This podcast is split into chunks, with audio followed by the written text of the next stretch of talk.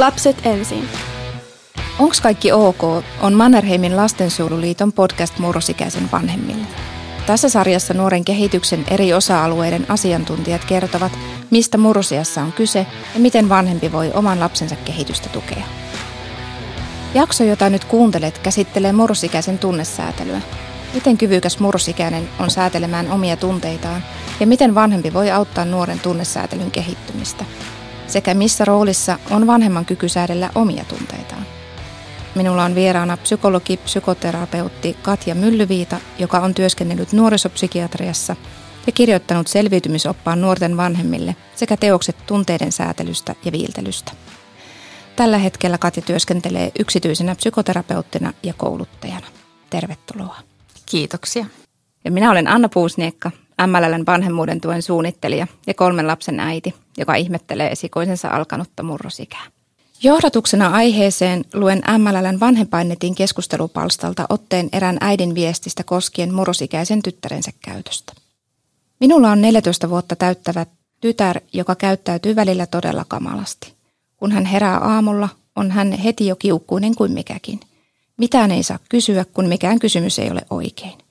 Jos olen hiljaa, sekään ei ole hyvä. Olen tosi väsynyt tähän jatkuvaan riitelyyn. Saako tähän mistään apua? Tunnen olevani todella huono äiti. Katja, tuleeko sinulle jotain ajatuksia tästä?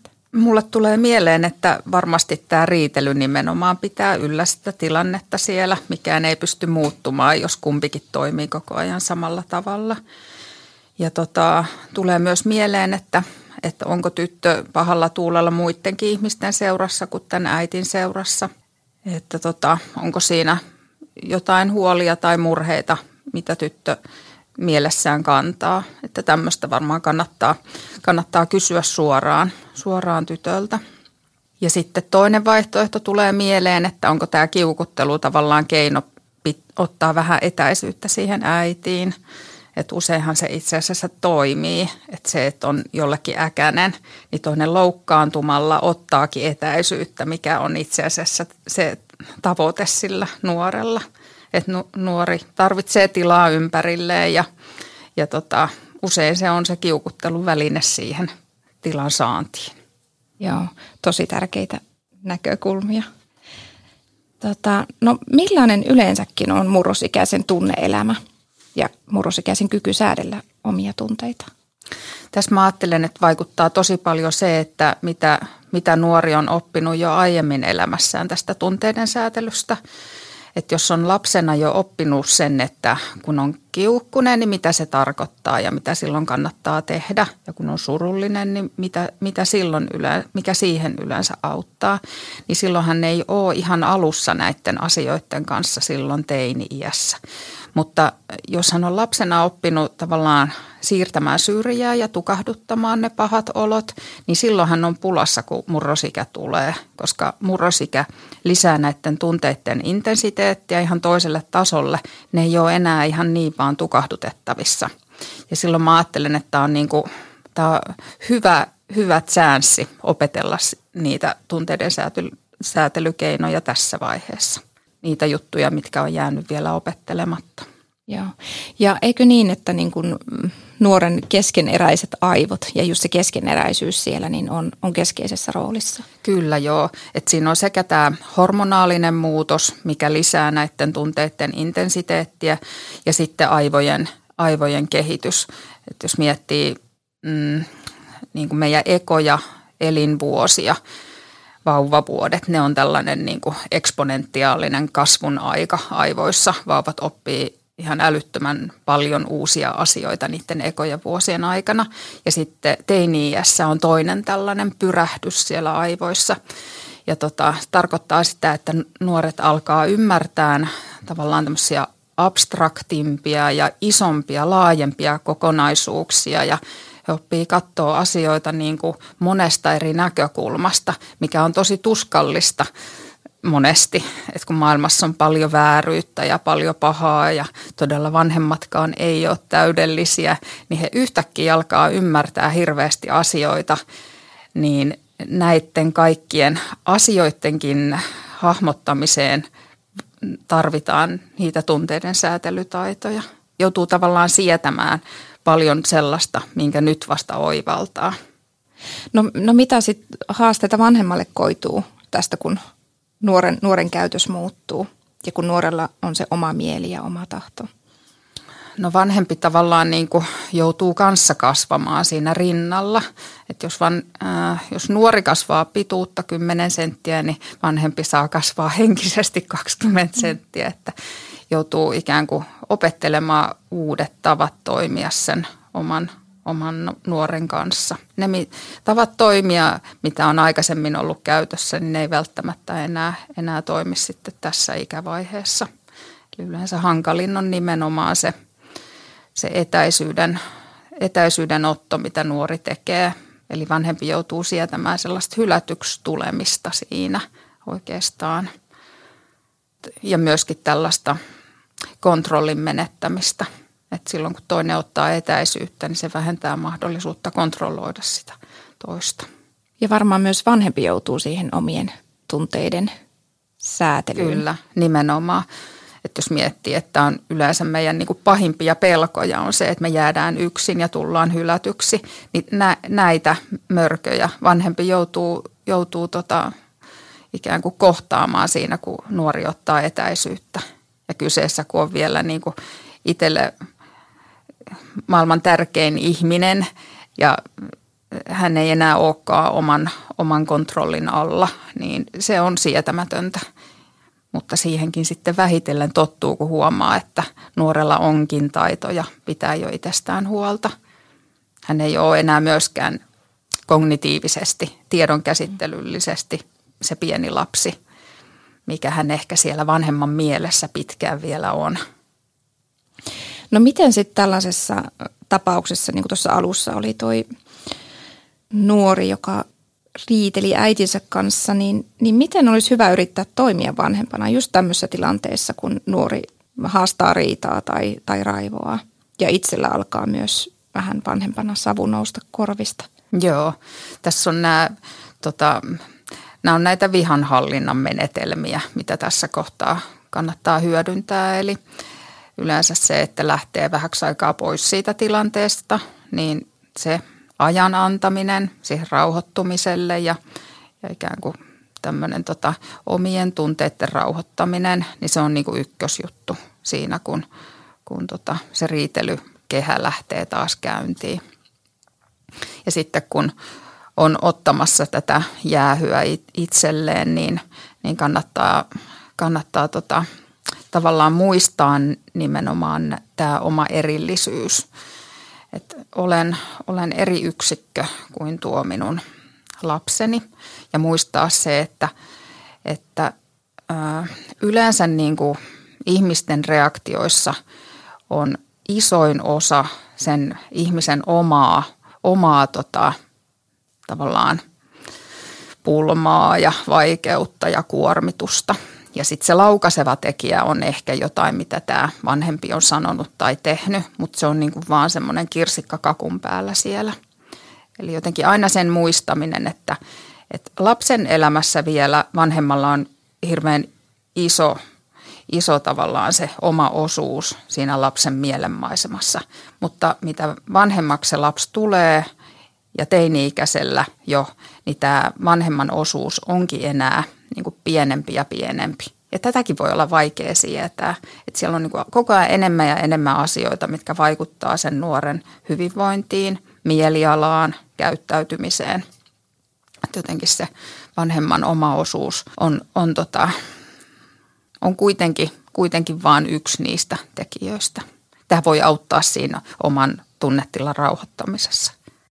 Mä ajattelen, että jotenkin näiden tilanteiden niin kuin läpikäyminen jälkeenpäin nimenomaan niin, että nuorikin saa mahdollisuuden kuulla, että, että nämä tilanteet näyttäytyy niin kuin toiselle ihmiselle ihan eri tavalla kuin mulle. Nämähän on hirveän hyödyllisiä niin kuin kaikissa ihmissuhteissa. Et kun yleensä konfliktit aina syntyy siitä, että kummallakin on, on joku agenda tai tarve siinä tilanteessa – on vaikea nähdä sitä tilannetta sen toisen näkökulmasta, koska se oma tarve on niin suuri. Ja tavallaan sitten jumittuminen siihen omaan, omaan tota, näkövinkkeliin, estää sen kontaktin, ei pysty näkemään sitä sen toisen näkövinkkelistä, jolloin niin kuin jäädään pattitilanteeseen.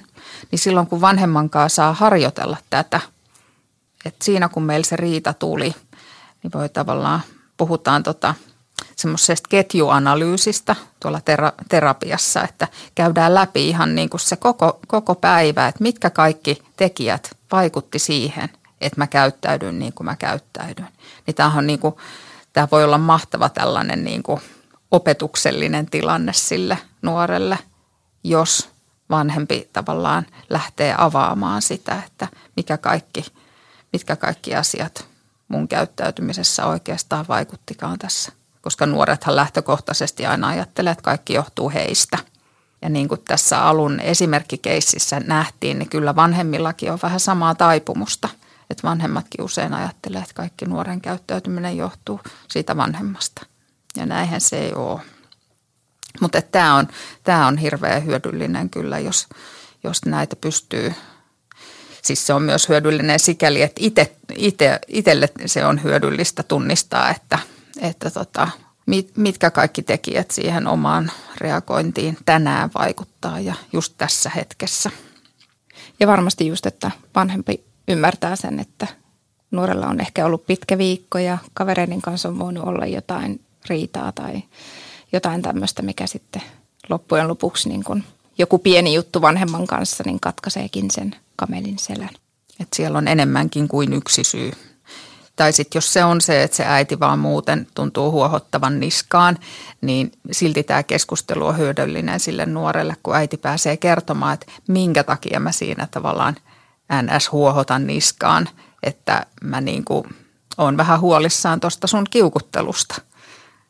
Että tota, on se kumpi syy tahansa, niin se avaa, avaa sitä tilannetta – jos sen pystyy tällä ketjuttamaan.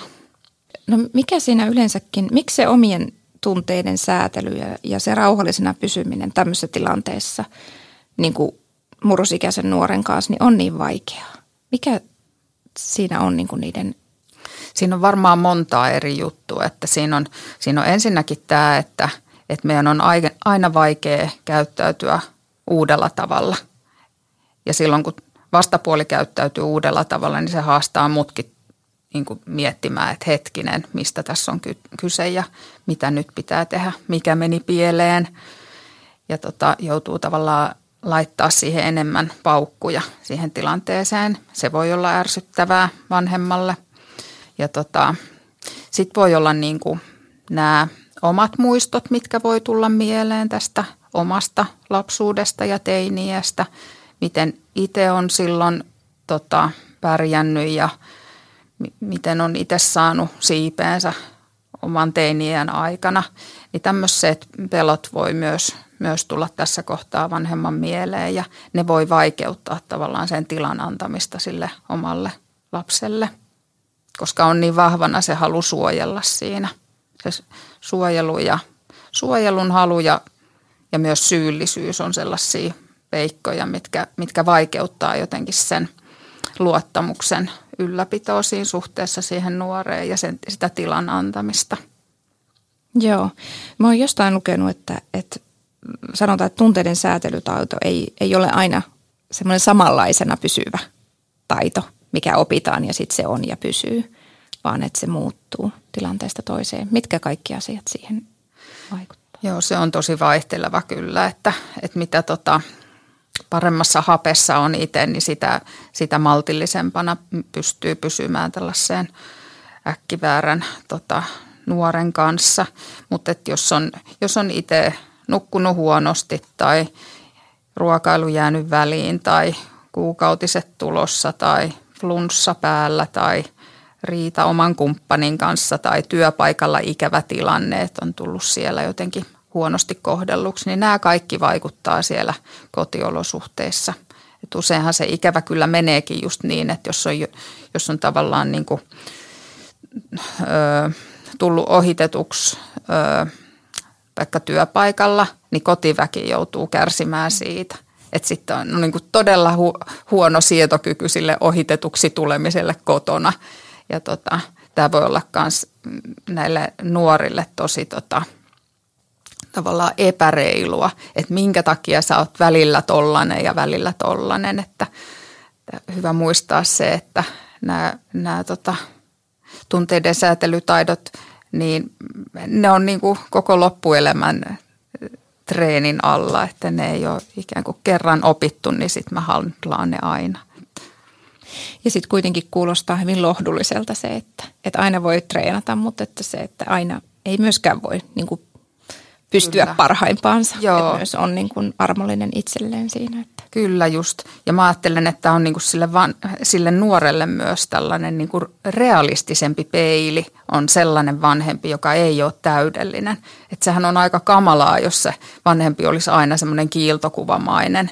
Ne on niin kuin aika kovat paineet sille nuorelle, joka kuitenkin jollain tavalla pitää sitä omaa vanhempaansa niin kuin sellaisena mallina – omassa elämässä, vaikkei se sitä myönnä, niin näin se kuitenkin on. Näin me itse aikuiset tiedetään, että oma äiti on oma äiti ja oma isä on oma isä, vaikka kuinka on tota, ottanut etäisyyttä ja kapinoinut ja tehnyt näitä samoja temppuja kuin mitä nämä nuoret tekee. Niin tota, jotenkin just nämä, mä näen niinku siellä ni, niitä mahdollisuuksia paljon, että, että kun itse vanhempana ylireagoi ja tulee sanotuksi liian kärkkäästi tai tulee huudettua jostain typerästä asiasta, niin nämä on näitä mahdollisuuksia sitten pyytää anteeksi ja sanoa, että sori, että kuule, tämä ei nyt liittynyt suhun ollenkaan, että mulla on nyt tämmöinen tilanne, että töissä olikin hankala päivä ja sen takia mä ylireagoin. Nämä on hirveän niin kuin vapauttavia sille nuorelle. Se huomaa, että – Aa, jos toi on mahdollista äitille, niin se on muuten mahdollista mullekin. Mm. ja sitten se vähentää sitä häpeää. Nämä on hirveän häpeällisiä kokemuksia aina, kun on menettänyt malttinsa ja ollut huutanut. Joo. Se ei ole kiva kokemus. Joo. Ja sen takia sitä on yleensä vaikea pyytää anteeksikaan. No miten sitten niissä tilanteissa, kun nuori oikein raivoaa, niin missä menee ne tunneilmaisun rajat? Tai mihin ne rajat olisi hyvä asettaa vai tarvitseeko niitä niin kuin rajoja? Mä luulen, että ne rajat jokaisessa perheessä varmaan on ja ne on, ne on perhekohtaisia. että et, nämä on myös usein tällaisia niin kuin sukupolvisia nämä tunteiden säätelymallit ja myöskin niin kuin ne käy, käyttäytymissäännöt ja etiketit, mitä eri perheissä on. Että, että tota, mutta yleisesti ottaen, jos, jos katsoo ihan Suomen lakia, niin fyysinen koskemattomuus on semmoinen ehdoton, että ketään ei saa mennä satuttamaan eikä edes tönimään, että ei saa koskea. Ja myös, myöskin niin kuin tavaroiden rikkominen on aika, aika yleinen tämmöinen raja tässä tunteiden tota, kuohumisessa. Eli pitäisi jotenkin voida niin kuin sanojen keinoin ilmaista sitä – sitä oloa, mikä on. Ja jos tuntuu, että sanat häviää silloin, kun tunne on liian intensiivinen, niin silloin meillä ei ole sanoja, niin silloin nimenomaan kannattaa sitten mennä hetkeksi, hetkeksi muualle rauhoittumaan, kunnes löytää taas ne sanat sille, että mikä mua tässä niin kuin, ärsytti, minkä takia tämä ikään kuin kosketti mua nyt niin paljon. Ja tota, sitten kun sitten kun pystyy ikään kuin sekä kuuntelemaan sen vastapuolen näkökulman, että miksi hän on reagoinut niin kuin hän on reagoinut ja sitten ilmaisemaan jotenkin niitä omia tarpeita syyttämättä sitä vastapuolta, niin sitten vasta kannattaa mennä siihen tilanteeseen takaisin. Että nämä on nämä tällaiset aika yleiset neuvot, mitä yleensä annetaan.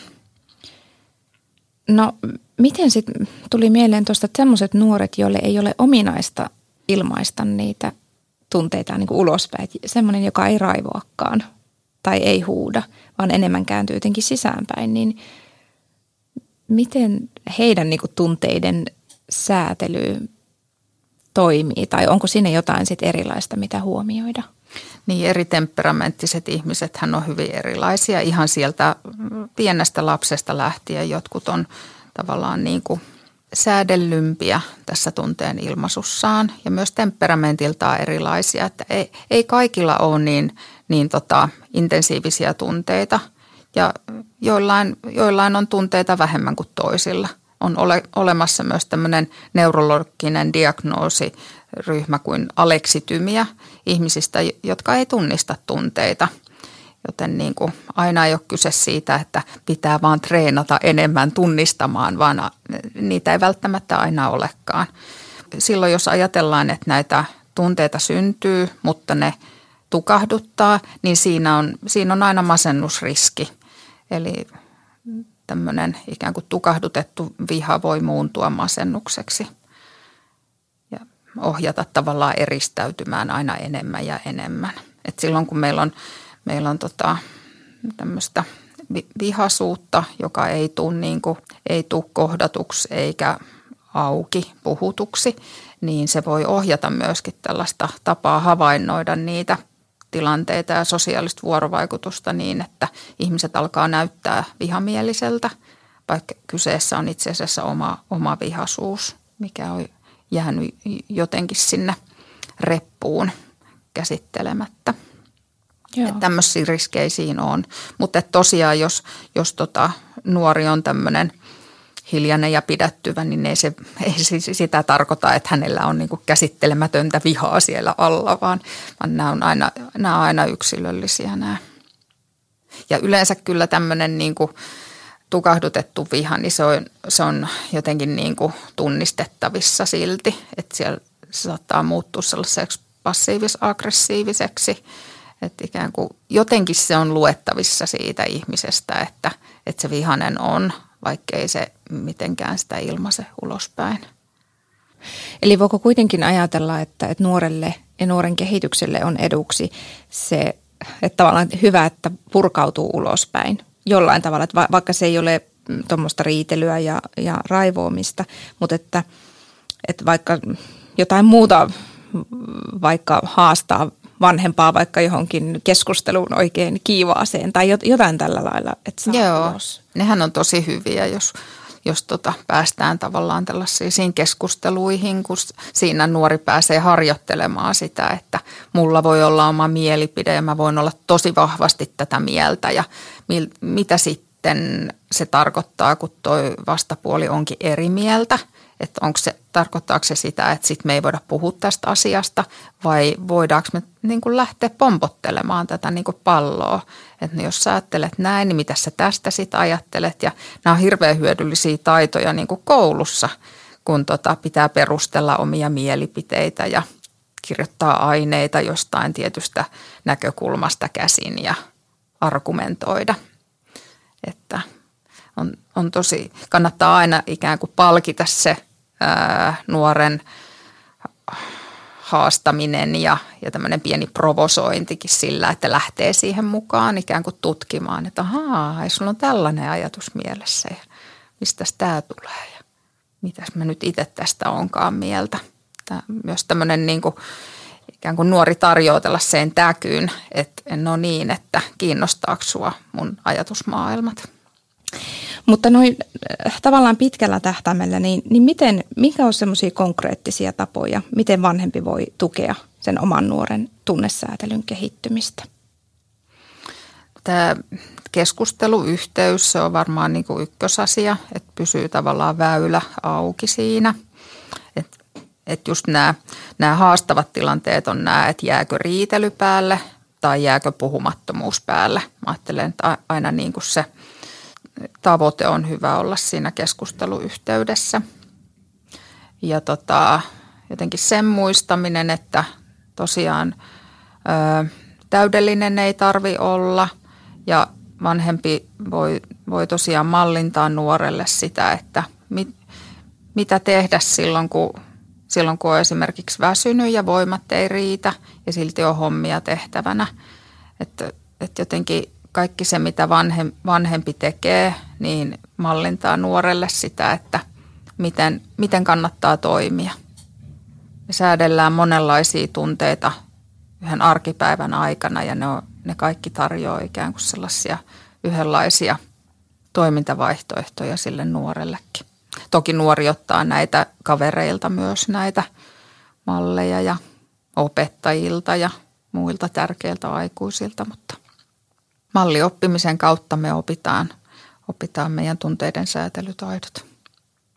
Ja tosiaan tässä on tämä vanhemmallakin sitten se mahdollisuus niin kuin uuden opetteluun, kun, kun huomaa tämän, että, että joku juttu on ehkä niin kuin omassa, omasta lapsuuden kodista jäänyt vähän niin kuin heikommin opituksi, niin voi myöskin itse opetella sen nuoren kanssa jotain uutta tapaa ratkaistakin jotain tämmöistä hankalaa tilannetta.